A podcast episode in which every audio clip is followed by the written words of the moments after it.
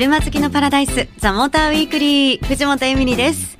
さあ本日もマニアック自動車ウェブオートプルーブ編集長高橋明さんと一緒にお送りしていきます。高橋さんよろしくお願いします。はいよろしくお願いします。もう1月も中旬になりまして。お正月気分抜けました？抜けましたよねもうねきっとね、うん、成人式も終えて、うん、もうすっかり通常モードかなっていう感じはしますけど 私たちはですねえハードに頑張っております、はい、本日はオートサロンレカロブースえ来てくださった皆さん本当にありがとうございました。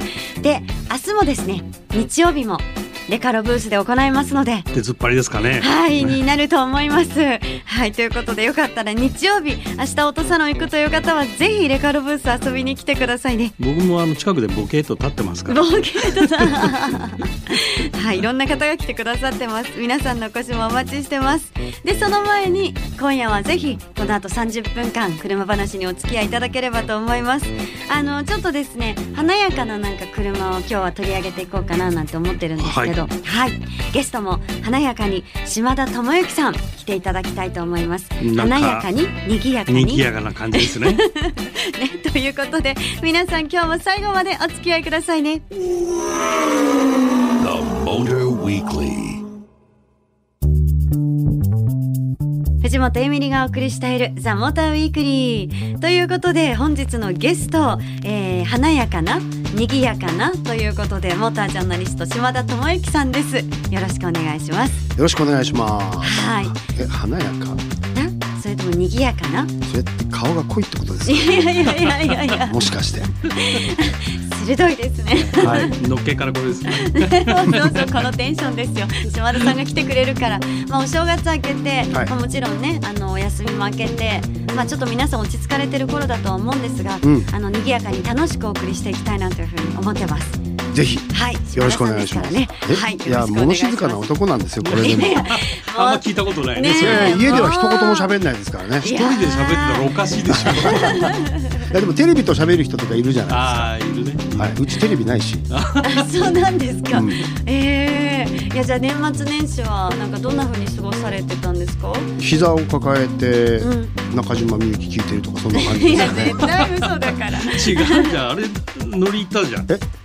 あそうなんですよ年末ですね、ね、もうずっと乗りたくて乗りたくてしょうがなかったんだけど車がデビューしてなかった、アルピーヌ A110 っていう、はい、フランスのスポーツカーが、えー、ようやくですね、れる体制が整ったということで、うん、フランスまで乗りに行ってまいりましたフランスまで行かれたんですねブラーボーっていうのはイタリア語かそれはそうですよ、はい、トレビア 素晴らしかったですトレビアンも違うような気がする。ちょそうですね。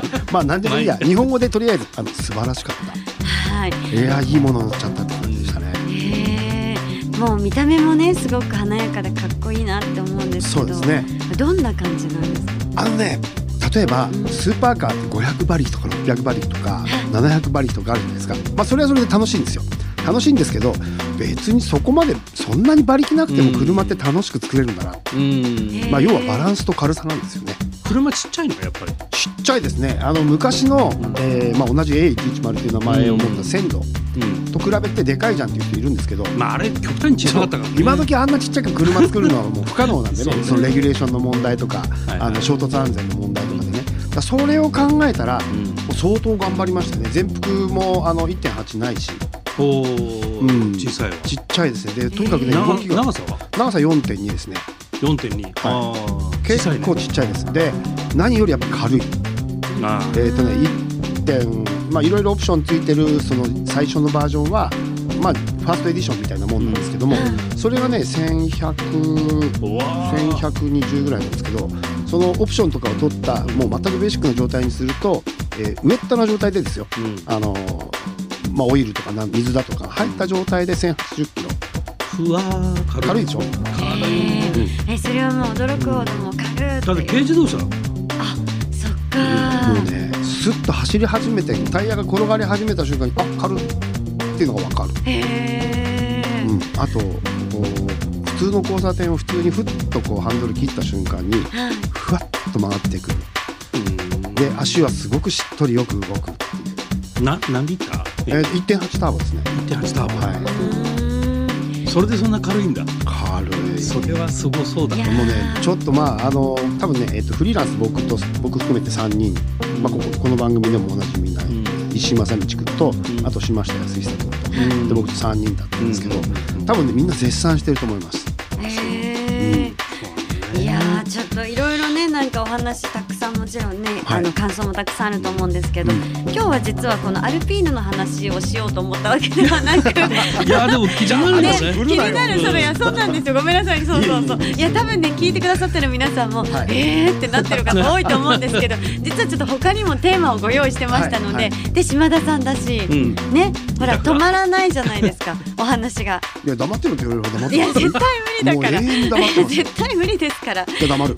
えそんなこと言わないでください。でね、まあ、今回はそうそう島田さんといえば板フラいつもね、はい、あのいろいろあの紹介してもらってるんですけど番組でですね、ええ、あのカーブザイヤーのテンベストにも入ってたんですけど、はい、アルファロメオのジュリア、うん、これはあのじっくりとまだリスナーの皆さんにお届けしてなかったのと、はい、あとそのスポーツセダン、うん、その辺がすごく熱いっていうことで、うん、その辺をねちょっと紹介していたいなっていうふうに。ですね。ミドルクラスのスポーツセダンは密かに、めっちゃ暑いですね。ね、うん、で島田さんそのアルファロメオジュリアはもうなんかすべてのグレード乗ってきたっていう話を伺ったんですけど。そうですね、まあ、ほらこの番組とよく一緒にタッチトライやってるルボランっていう雑誌で、はい。えー、僕月刊グラっていうはいはい、レギュラーページあります、はい、あの編集長をしてここは治外法権だから勝手にやれって言われたところなんですけどそこでちょっと書き分けたいなと思ったんでとりあえず全部グレード乗らせてもらったんですよ、はい、で4つあるんですよ。あのベーシックなジュリアっていうグレード名がつかないもの、うん、えそれからスーパーちょっとその豪華版、えー、それからベロチェっていうちょっと速い。他のが200馬力なのに280馬力になっていて4駆のモデルね。でさらにあのトップオブトップのクワドリフォリオっていう4つあるんですけどこれね見事なまでに4車種全部乗り味が違うんです。乗り味が違うんです乗り味が違うんです。似て異なるものと、うん、えー、全く似てないものと両方ある。で車の作り方がね的だよね。そうですね。あのジュリアの場合は最初にトップオブトップのクアドリフォリオっていう一番速いやつを作って、うんうん、それからあのベーシックグレードの他のグレードを作っていったんですってじゃあそのトップのものから作っていくっていう、うん、そうそうそう。トップのものを一番最初に開発して、はあ、でそのそれ以外のものをその後に開発したんですね。そうなると、はあ、普通は一番こう低いグレードってなんか廉価版のなんとなくこう、まあ、出がらしみたいな車になってちゃいがちなんですよ、うん、えー、一番すごいのは本当にすごいけど、まあ、その雰囲気だけはあるよねみたいな、うんうん、でもそういうふうにはなってない。4車種全部それぞれがちりとそれぞれの個性を持ったスポーツセダンになってるんですよ。だからベーシックな、あのー、一番安いジュリアに乗っても大満足できちゃう。素晴らしいんですよそこが。いやでもこのジュリアってその、えーと、FR、はい、量産の FR としてはもう本当にすごい久しぶりにそうですね。アルファロメオから出たってことで。いつだったか覚えてない大化の改修の前ですよ前。いやいや前の FR は大化の改修の前ぐらいですそんないけどでも待ってた人は待望の車だったんですよね。デビューした時に本国でデビューした時のフェイスブックの皆さんの反応とかずっと冷静に見てたんですけど待ってたっていう感じの声がすごい多かった。早く日本に入れろ入れろ入れろ。やっと入ってきたんですね、はい、これ今そのアルファブランドのね再構築っていうか、はい、作り直しでしょう。そうですね。あのー、まあ今までよりもちょっとこうプレミアム性の高いまた新しいステージに登ったアルファロメオを今展開しようとしてますよね、ライバルがだからドイツのそのそうなんです。ジャーマン3 BMW アウディメルセデス、うん、XC ジャガー、はい。ボルボ。ボルボもプレミアムブランドの感じになりましたからね、そんな感じの構成ですかね、そうなんですそこにこう真っ向勝負を今かけてる最中らしいです、うん、そこに真っ向勝負は結構ハードな感じなんですか、めちゃくちゃハードでしょう。いやあのね例えばそのジュリアの話ばっかりになっちゃって恐縮ですけど、うん、ジュリアの乗った感じな部分を除けば、うん、えー、まだやっぱドイツの産業に及んでないところがいっぱいあります。例えばやっぱりインテリアのクオリティとか見ても、えー、やっぱりドイツは一日の長があるというか、えー、えー、国民性なのかな？もうやっぱりきっちりしてるのとその素材、いい素材をしっかり使ってるっていう、まあ、昔ほどじゃないですけどね。特にね最近アウディベンツはいいもんねそうですね。でもねなんかアルファロメオだったらこうイタリアのイタリアンセンスみたいな、うん、が入ってるんじゃないかありますよ。例えばそのさっき言ったスーパーっていう車なんかは木目のパネルが貼ってあるんですよ、うん、その木目の色とか見るとやっぱりねもう綺麗だなと。思うドドア開けた瞬間にとても華やかな気持ちになります。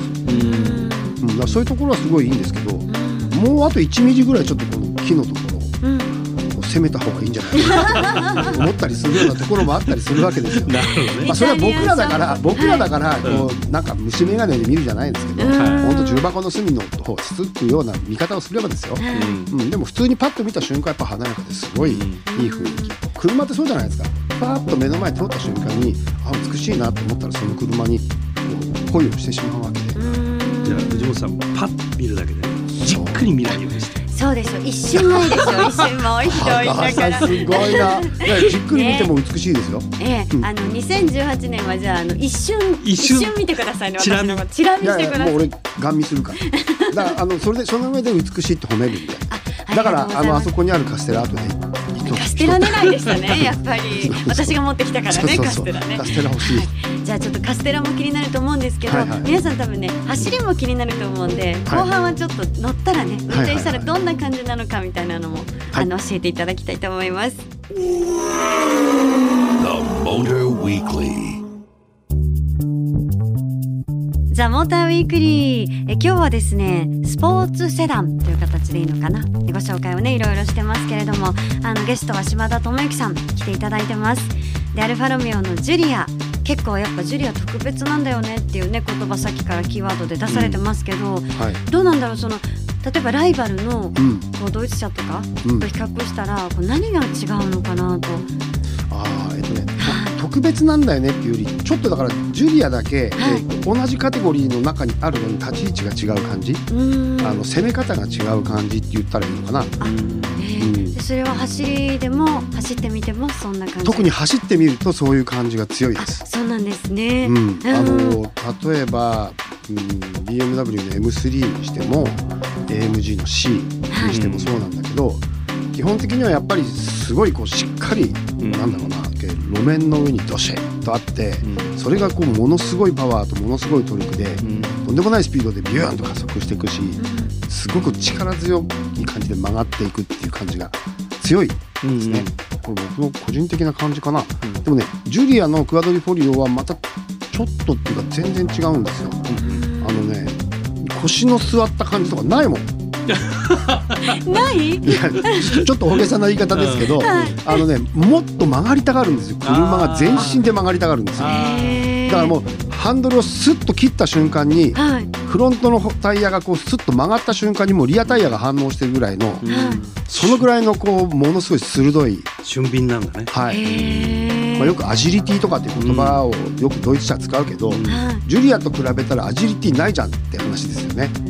でもジュリアもアジリティの塊で、もう多分人によってはあの怖いって感じる人もいるかもしれないですよ、あれだけ鋭くこう曲がろうとすると。やっぱりあの車の育った環境っていうかね、うん、ドイツってやっぱアウトバーンがあるからそうですね。ああいうハイパフォーマンスだと超トップスピードでしょ？そうでしょうね。250キロとかね、はい、そういうのですごいスピードでもやっぱ安定してるっていうのがやっぱドイツ車のそういうところなんだと思うんだけど、うん、だジャガーなんかはさイギリスのこうハイスピードワインディングがベースだからやっぱ120キロぐらいでこう本当にこう気持ちよくワインディングを走るからそういうストロークの走りをしてるっていう特徴があるじゃん。だから板車ってやっぱそういうところがワインディングなんだろうね考え方のベースがね、うん、あとねあの人たちイタリアの人たちってつまんない車嫌いなんですよ、うん、あだからねもうどんな実用車でも、やっぱりビンビンいけないと嫌みたいで。それそれでフェラーリからあれでしょエンジニアが2人ぐらい入ってるんだよね。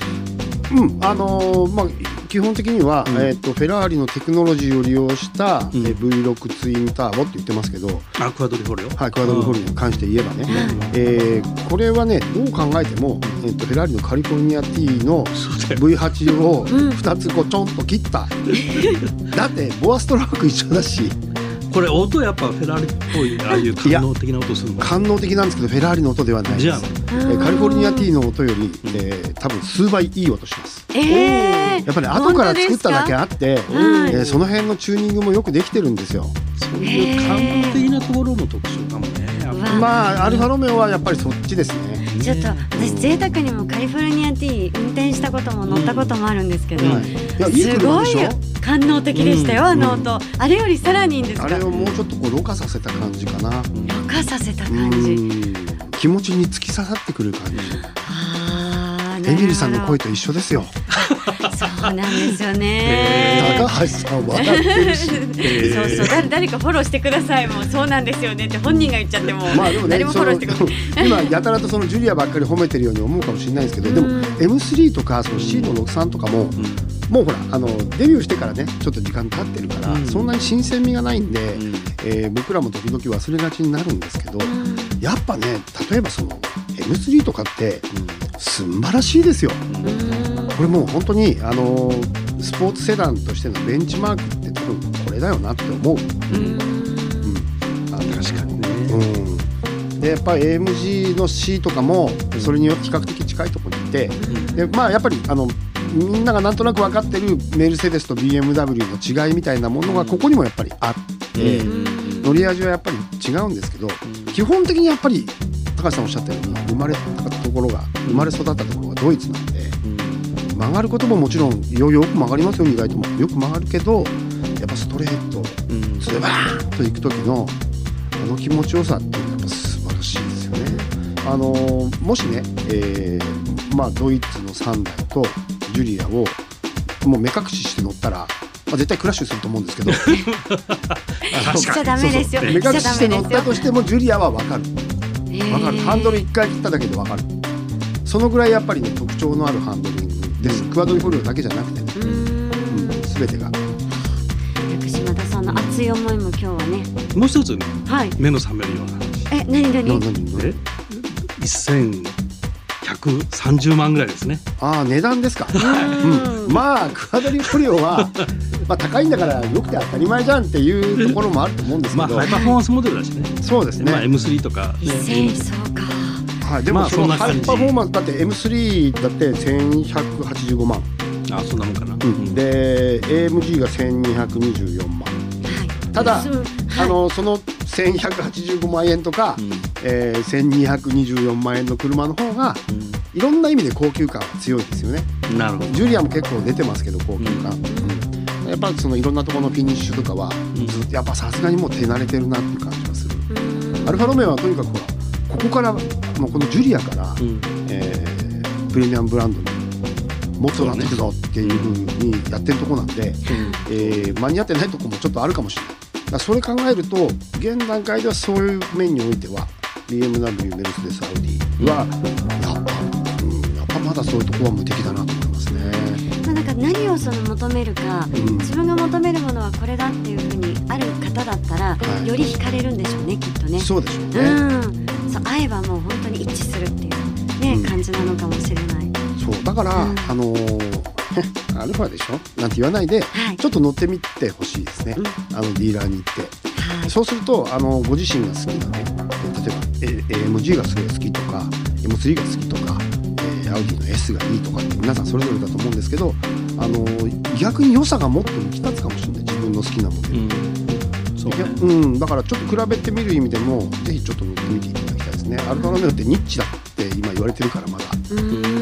全然ニッチじゃないですよ僕の中では、うん。ね、アルファロメオオーナーだし、田さんのねその熱い思いがまだまだ続きそうででもすいません時間かなり経ってきちゃったので そろそろこの辺で、はい、正直に言うなって話ですけど。いやいやいいですよ。あの そのぐらいはっきり言ってもらった方が、あよかったです、ということで本日のゲストモータージャーナリスト島田智之さんでした。ありがとうございました。ありがとうございました。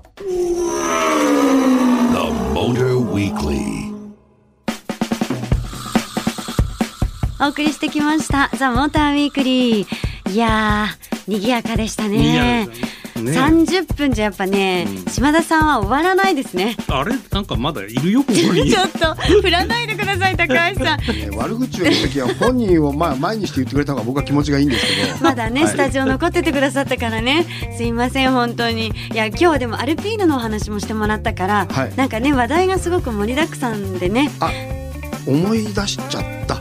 あのねそのアルピーヌの試乗会で、はい、えー、まあ、南仏でね、えー、アルピーヌの方からあのお土産に、えー、リュックサックもらったんですよ。アルピーヌのロゴ入りの。えー。でも、はい、僕らはそのアルピーヌのロゴが入ったものをつけてあっちこっち行けないでしょ仕事柄、はいはい、ね、あの失礼に当たるので、ねはい、だからいろいろそういうこうノベルティ頂いても意外と人に差し上げちゃうんですよ僕、はい、だからそのアルピーヌの、えー、リュックサックはこの番組のリスナーの方にプレゼントしましょう。ありがとうございます。本当ですか？嬉しい。そんな太ってます？いやいやいやいや。いやはい、島田さん、あのーはい、じゃあ今日家帰って、うん、えー、写真写メ撮って送ります。あ、はい。じゃあホームページに載せますありがとうございます。で物は後で送ります。はい。はい。すいません。ということでじゃあ皆さん、えー、島田さんからですねアルピールのリュックサック日本で売ってないやつ。まだね、うん非売品日本でどころか多分あっちでも買えるところ限られてるすごい。もしかしたらまだ非売品かもしれない。うわ一名様です、はい。プレゼントありがとうございます。じゃあ TM アットマーク FM 横浜 .jp ザモーターの頭文字 TM に続いてアットマーク FM 横浜 .jp こちらまでアルピーヌのリュック欲しいと書いて送ってください。いや島田さんありがとうございました。まああの騒がせちゃったんでねいやいやそんなことはしないといけないですね。そんなこと急になんかもうそんなね、はい、でもまた今年もたくさん島田さんイベントでもお世話になると思いますので。はい、はい、ぜひよろしくお願いします。よろしくお願いします。はいありがとうございました、はい、ありがとうございました。はいということで「ザ・モーターウィークリーお相手は藤本エミリとオートプルーブ編集長高橋明さんでした。また来週